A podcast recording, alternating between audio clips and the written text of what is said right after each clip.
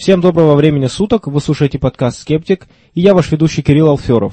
И сегодня мне будет помогать вести передачу Евгений Цыганков. Здравствуйте.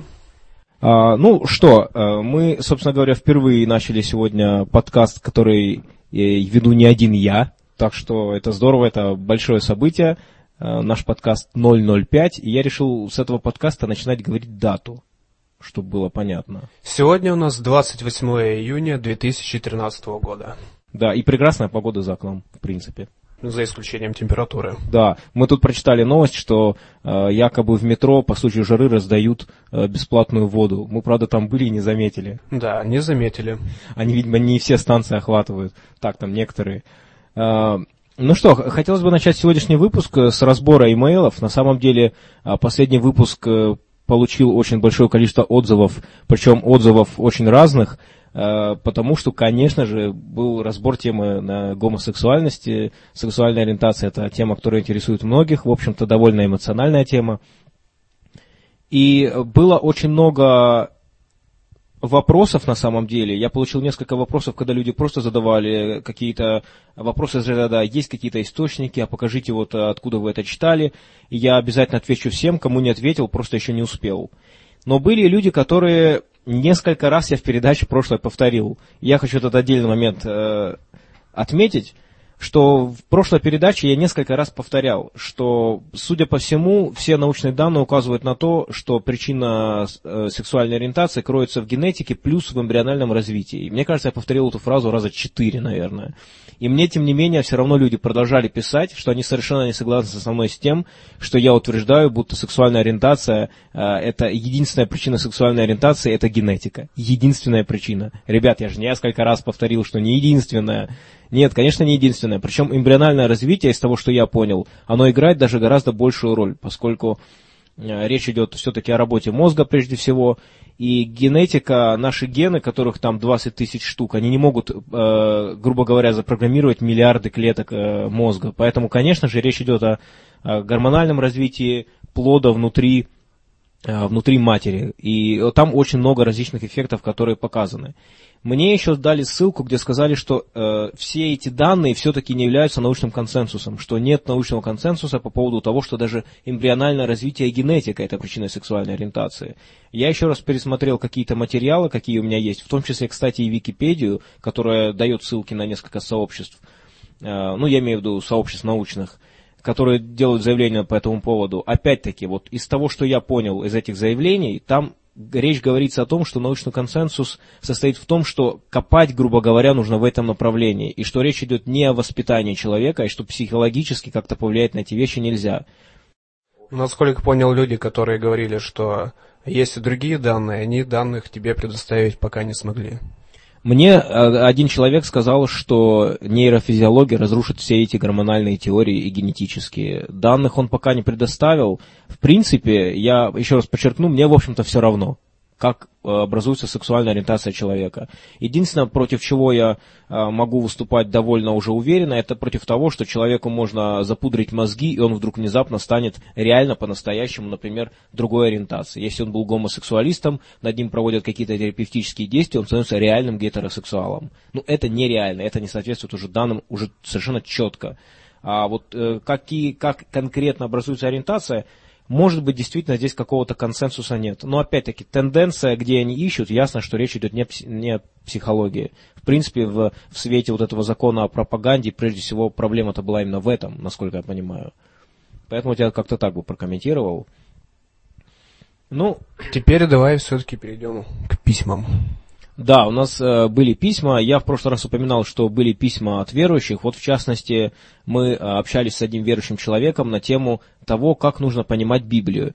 В частности, он говорил о том, что Библию, все проблемы состоят в том, что Библия понимается очень прямолинейно, что нужно более фигурально понимать все фразы, которые там произносятся, которые там написаны. И я задал вопрос, который я всегда мечтал задать э, верующему человеку, и часто с большим удовольствием это делаю. Э, скажите, пожалуйста, а по какому критерию вы выбираете, какие фразы понимать в лоб, а какие фразы понимать, ну, скажем так, косвенно? На что мне был дан краткий ответ по общему контексту. А, я, собственно говоря, естественно, привел второзаконие, где идет фраза о том, что нужно побивать непослушных детей камнями, и задал вопрос, а, собственно говоря, о каком контексте конкретно здесь идет речь. Вот как понимать эту фразу? Что здесь за косвенное значение, что здесь за прямое значение? Ну и, конечно же, последовал довольно традиционный ответ, э, что это Ветхий Завет, мол, и он не имеет отношения к христианству. И я хотел бы на самом деле поговорить подробно об этом – о том, что на самом деле э, христиане, которые так быстро отмежеваются от Ветхого Завета, они-то на самом деле не имеют никакого основания так делать. Э, ну, кроме, конечно, того, что они на самом деле просто люди, выросшие в светской среде, будем откровенно, и уже просто понимают, что большинство вещей, написанных в Ветхом Завете, они просто ну, неприемлемы. И, собственно говоря, какие могут быть основания? В том, что Иисус Христос э, обвинял фарисеев в том, что они слишком буквально его трактуют, но извините, сам Иисус Христос искуплял первородный грех. Первородный грех – это Ветхий Завет. Ну вот тут ничто не сделаешь просто. Э, то есть от этого, мне кажется, уйти ну никуда нельзя. Ну и потом, в конце концов, даже если речь идет о том, что Ветхий Завет э, им не нравится, верующим людям, они говорят – давайте сконцентрируемся только на Новом Завете. Хорошо, давайте говорить только про Новый Завет, но тогда давайте обратим внимание на то, что там тоже куча проблем, хотя бы самое фундаментальное, что Иисус Христос а, это невинный человек, который умер за других. Да и дело в том, что Новый Завет вырос из старого, и просто так его выбрасывать это неправомерно. Да, причем, насколько я понимаю, его да, э, есть же исторические справки, которые просто говорят о том, что это было посредством голосования на одном из каких-то там вселенских соборов разделено искусственно, что вот давайте это будет Ветхий, а это Новый Завет. Насчет этого не знаю. Ну вот э, это, да, на самом деле, я об этом читал не раз, можно, конечно, поднять информацию, но, по-моему, никто это не оспаривает. Другое дело, что они могут сказать, но эти мужи, которые голосовали, они имели вдохновение Святого Духа и сделали это неспроста. Хорошо, Предположим, я не буду с этим спорить. Кто их знает, почему они разделили? Может быть, они разделили, потому что они считают, что Новый Завет – это новая философия. Прекрасно. Но хорошо, она новая философия, но почему-то в ней остались старые принципы, что можно вот наказывать невинного человека за грехи других. И Бог говорит, да, это отлично, вот это то, что я хотел. Это аморально. Вот все, что, все, что могу сказать, это аморально, и в ответ мне э, человек, который, я уверен, совершенно искренний человек, который очень адекватно со мной вел дискуссию, он мне стал высылать какие-то философские трактаты на эту тему, трактаты, многие из которых я уже читал, а, он мне выслал Парадо, э, Пари Паскаля, все это, конечно, очень замечательно, но как-то это не очень убедительно, когда начинаешь всерьез это разбирать. Я так понимаю, что есть целая прослойка таких очень интеллигентных а, умных людей, которые не просто считают себя христианами, а которые пытаются читать какую-то философскую литературу, потому что чувствуют, что это надо как-то обосновывать, и тем не менее они читают это очень однобоко, они даже не могут прийти, ну, какую-то критику придумать на эту тему. Ну и на самом деле довольно смешно, что сейчас э, до сих пор э, предлагают э, почитать Фому Аквинского или, допустим, тоже Пари Паскаля, хотя э, все эти вещи уже давным-давно разобраны. Ну и при Паскале, как, допустим, сказал Кристофер Хитчинс, это просто торгашеская сделка, по сути. Да, то есть это даже с христианской точки зрения нечестно, собственно говоря. И я, на самом деле, своему собеседнику говорю, вот он мне выслал Пари Паскаля, и я ему предложил, говорю, вот возьмите Пари Паскаля, вот как бы вы его, представьте, что вам нужно его откритиковать, что бы вы сказали? Вот попробуйте посмотреть на это критически. Ну, он мне написал какую-то вещь из разряда того, что ну да, вот плохо, если человек будет верить а, в христианство, то он будет обманываться. На всякий случай, я думаю, для слушателей надо привести, напомнить Пари Паскаля, может быть, не все знают. Суть сводится к тому, что если человек поверит э, в, в христианство, то он, в общем-то, ничего не потеряет. А вот если он не поверит, то, может быть, он окажется в вечных муках. Соответственно, более разумно поверить в христианство. Здесь очень много проблем с этим Пари Паскаля. Но он, и мой собеседник сказал мне, что, ну, наверное, можно покритиковать это Пари, что ты будешь самообманываться всю жизнь. А, но это самое маленькое, что можно сказать по этому поводу. А, на самом деле, очень любопытно, что человек даже не посмотрел, например, скажем, в Википедию. А, правда, в русской Википедии статья у нас, к сожалению, не очень пока на эту тему. Если заглянуть в английскую Википедию, там разобраны прям разные философы, как они отвечали на это. Причем там философы как э, того времени, современники, так и современные. И там очень убедительные аргументы, по крайней мере, которые нужно адресовать. А, возникает несколько другая проблемка. Бог же видит все, и Он знает все. И если человек руководствуется данным принципом, то он понимает, что Э, это на самом деле меркантильный интерес. и он за это может покарать. Следовательно, уже можно при это э, поставить под сомнение. Да, и сказать, что вас ждут еще более вечные муки вследствие того, что вы торгашески отнеслись э, к религии. Э, и, насколько я помню, в, в Пари Паскале именно утверждается о вере в Бога, а не в христианство. Там утверждается о вере в Бога, но там же еще самая фундаментальная проблема этого Пари состоит в том, что он предполагает, что есть только одна какая-то религия.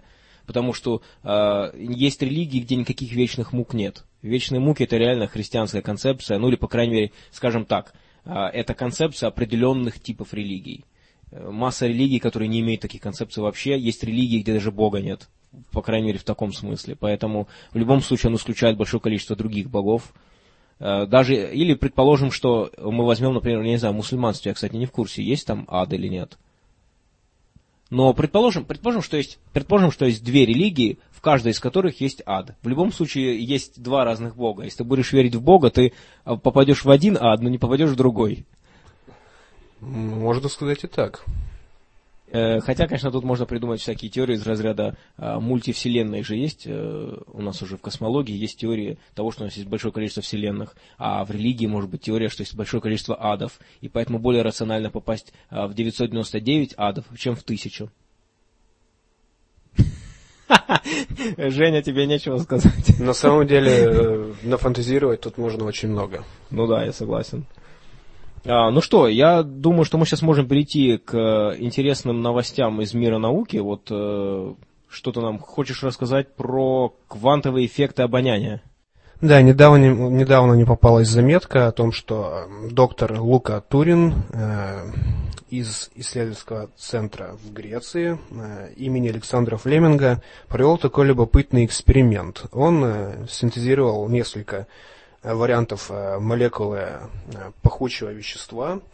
Отличие состояло в том, что в одной был простой водород, а в другом был изотоп дейтерий. И, следовательно, отличались они именно частотой колебаний молекулярных. И, как оказалось, люди, которые принимали участие в эксперименте, могли отличить запах двух этих веществ. Но, однако, на мой взгляд, эксперимент может иметь и другую интерпретацию. Дело в том, что если у нас есть дейтерий в молекуле, то она и сама становится тяжелее, она может э, иметь другое время соприкосновения с обонятельным рецептором. И то есть э, разница может идти, идти например, э, уже отсюда. А так а в чем там квантовый эффект-то? Э, ну, насколько он пишет, э, разная частота э, колебаний – и вот он утверждает, что если вибрация соответствует частоте рецептора определенного, то она приводит к туннельному эффекту. Ну и, собственно, э, этот электрон э, или электроны, которые участвуют в туннельном эффекте, они порождают нервный импульс. И в чем значимость? Ну, значимость в том, что здесь идет какая-то селекция по частоте колебаний. Эта статья на самом деле в открытом доступе есть. Можно посмотреть прям все. Э, есть такой проект, он называется PLOS. Э, ну, это западный проект, то есть тут э, вот я вижу на английском, я не знаю, есть ли здесь русские статьи. И у них, что интересно, у них именно концепция научного журнала, он рецензируемый на разные темы, у них есть и по биологии, разные есть. Здесь полностью все в открытом доступе, то есть никаких платных вещей. Вот мы видим эту статью прям со всеми графиками, результатами, она вся прям тут есть. Тут прям описано, что они как делали. В принципе, довольно любопытно. Довольно интересно, когда в журнале упоминают конкретные имена, когда читаешь желтую прессу, как правило, этого нет, и думаешь, где же это. И я в какой-то момент, э, мне понадобилось для исследования какого-то очередного эзотерического учения посмотреть на исследование какого-то профессора, который писал докторскую диссертацию на тему того, что эмоции влияют на, по-моему, ожирение или что-то такого рода. В общем, какое-то очередное очень странное утверждение. И я стал искать этого профессора, и в результате я выходил только на желтые статьи, которые друг друга репостили. И так, так и не смог не найти ни этого профессора, не защитил ли он диссертацию, в каком университете. А вот, э, конечно, очень ценно, когда какие-то научные статьи, когда говорят про науку, очень хотелось бы, чтобы всегда давали ссылку хотя бы на их пресс-релиз. Как правило, даже этого не делают. Ну, в данном случае упомянуты э, авторы, э, университет, э, ну и э, описан, в принципе, эксперимент, так что тут все довольно чисто. Да, да, да, это, конечно, вот просто хотелось бы, чтобы большинство, большинство журналистов, которые занимаются такими вещами, чтобы они все-таки указывали, да, вот имена и университет, потому что это действительно очень помогает в поиске.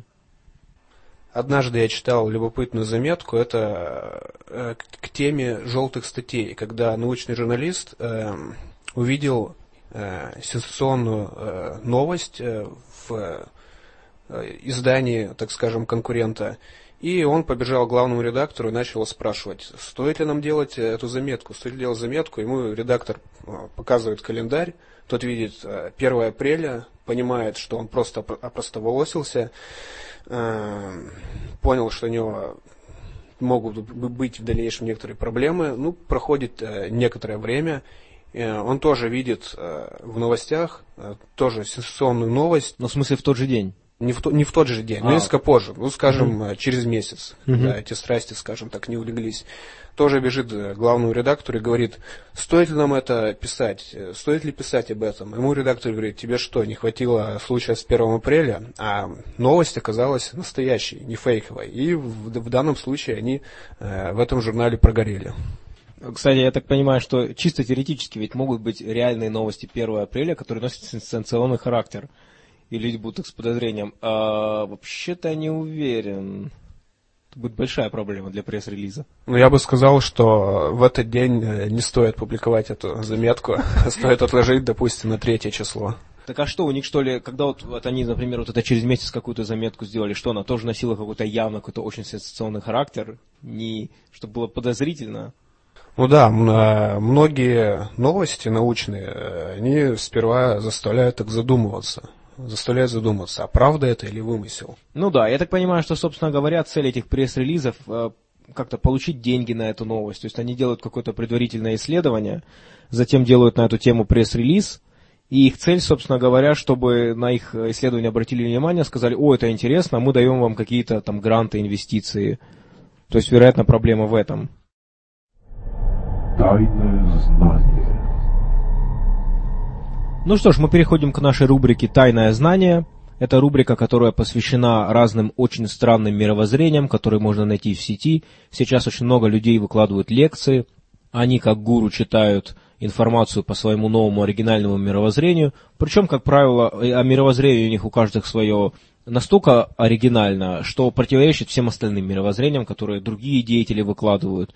Причем очень часто эти деятели, что смешно, участвуют в каких-то общих конференциях, и бывает интересно слушать, как один человек выходит к доске и начинает рассказывать, рисовать какие-то психофизические поля, затем уходит другой деятель, начинает говорить полную ахинею, э, которая противоречит тому, что говорил первый человек, и, в общем, это воспринимается все довольно странно.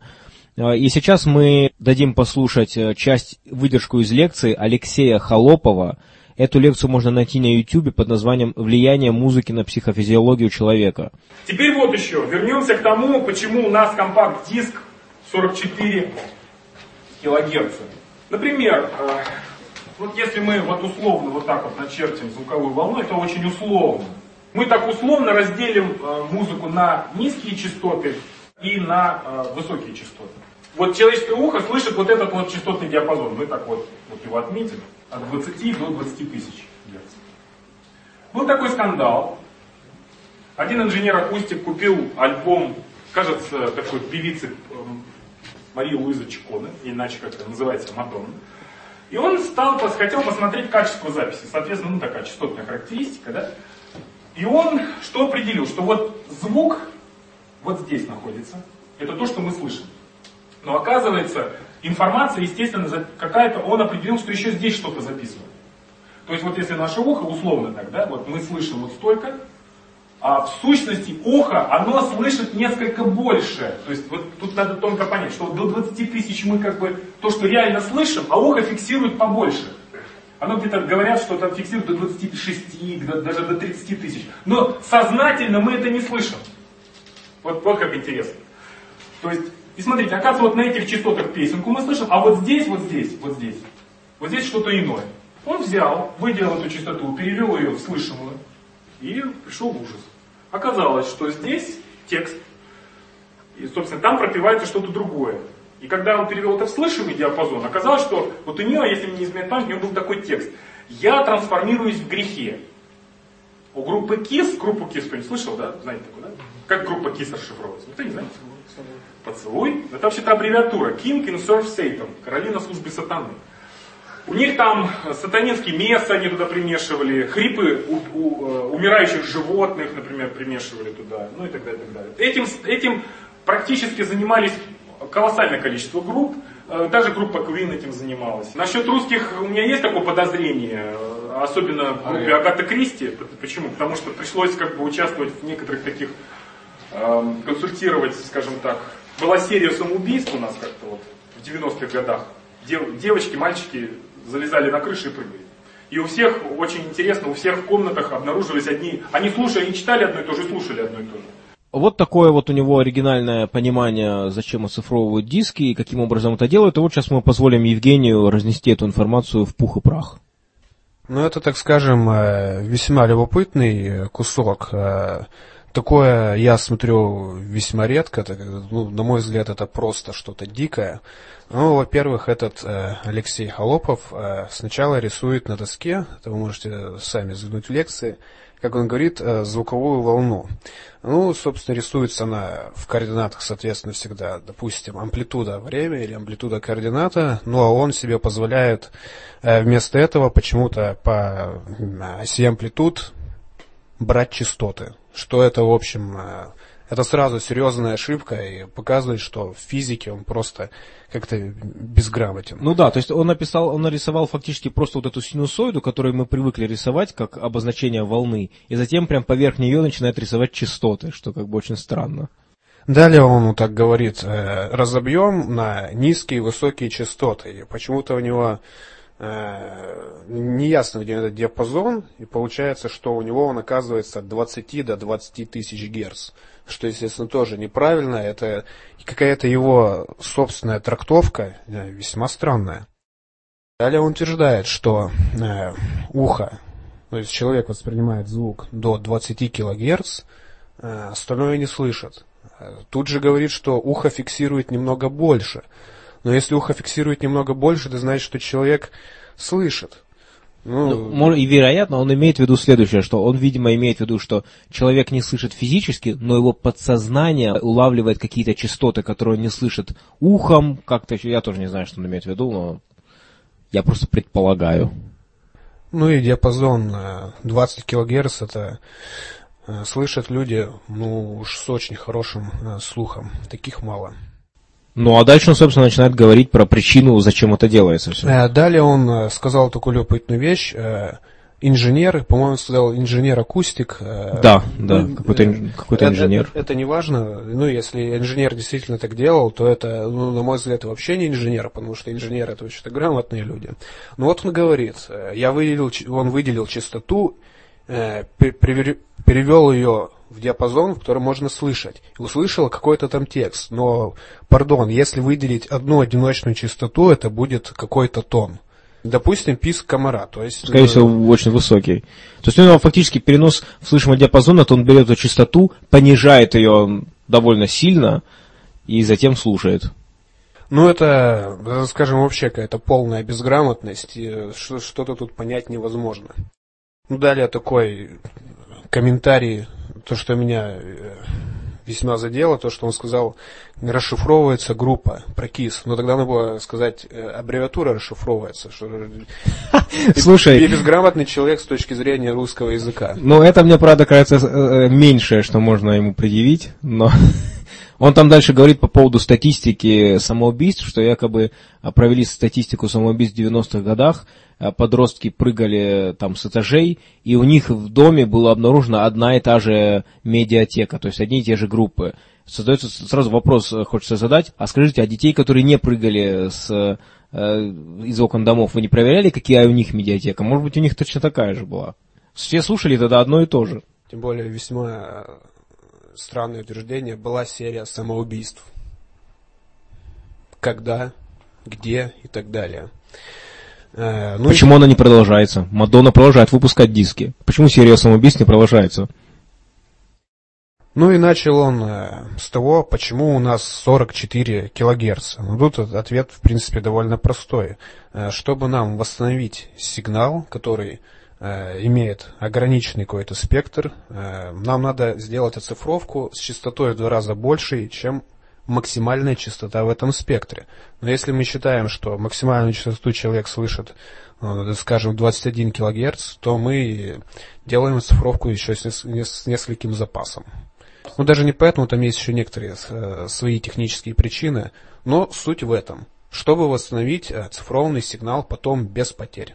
То есть получается, что на самом деле это свободное место, которое называют свободным, оно отнюдь не свободное, оно занято сигналом. И если это, это, грубо говоря, очистить, мы получим очень некачественный сигнал. Э, просто смотрите теорему Котельникова или теорему Найквиста, как ее называют на Западе. Кстати, на Западе они, по-моему, признали, что Котельников был первым. А, насчет этого не могу сказать. Возможно, признали, но я сомневаюсь, что не станут ее называть теоремой Котельникова. Ну да, просто исторически. Повсеместно. Да, исторически уже сложилось так. Вообще, конечно, эта рубрика «Тайное знание» доставляет мне очень большое удовольствие, потому что иногда бывает очень интересно смотреть такие псевдонаучные фильмы, там такие фантастические идеи предлагаются. Конечно, они подтверждены никакими доказательствами, а, но, тем не менее, когда я смотрю, я вдруг понимаю, насколько легко создать точно такое же свое оригинальное учение. Иногда меня вот так и подмывает начать что-то такое. Например, на тему альтернативной истории, альтернативной лингвистики я еще в прошлом подкасте говорил, что на самом деле делается все это просто. Берутся какие-нибудь двухбуквенные, трехбуквенные слова, затем ищутся их составные части в других более сложных словах, и все это интерпретируется. Я привяжу пример учения, которое начинаю прямо сейчас, в скобочках шутка. Не делайте этого, потому что были, кстати, такие эксперименты, когда скептики пошутили, а потом-то разрослось в реальное псевдонаучное учение.